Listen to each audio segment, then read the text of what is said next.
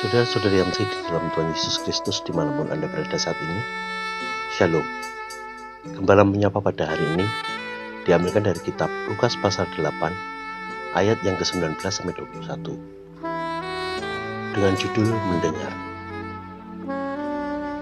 Saudara-saudara, mendengar menjadi aspek penting dalam sebuah relasi.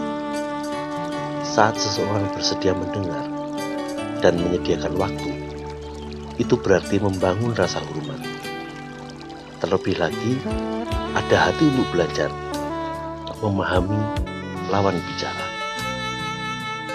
Yesus mengatakan, Ibuku dan saudara-saudaraku ialah mereka yang mendengarkan firman Allah dan melakukannya. Penekanannya, pendengar firman Allah adalah yang terdekat dengan Yesus.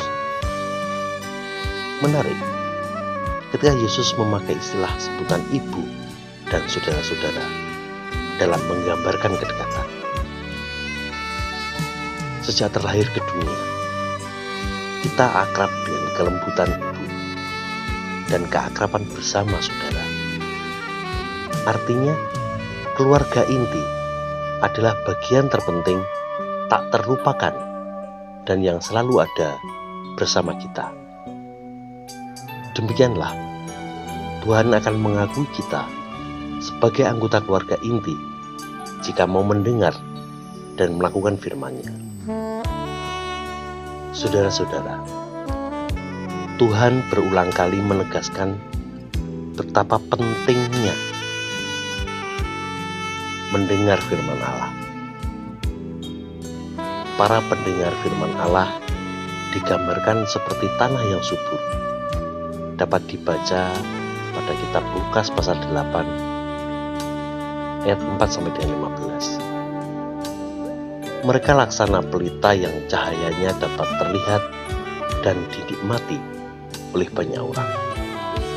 Dapat dibaca pada ayat 16 sampai dengan 18. Tuhan pun memberikan tempat istimewa pada mereka, yaitu diakui sebagai keluarga inti. Dapat dibaca pada ayat 19 sampai 21. Saudara-saudara, banyak hal dalam hidup ini yang mengalihkan kita agar tidak mendengar firman Tuhan. Misalnya, kesibukan.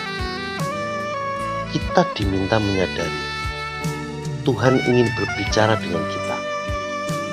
Bagaimana caranya agar kita mampu mendengar suaranya? Berdiam dirilah sejenak setiap hari dan ambil waktu untuk merenungkan firman Tuhan.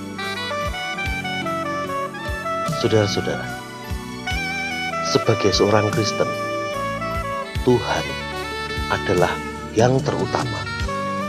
Oleh karena itulah, kita mesti memberi waktu mendengar firman-Nya dan melakukannya.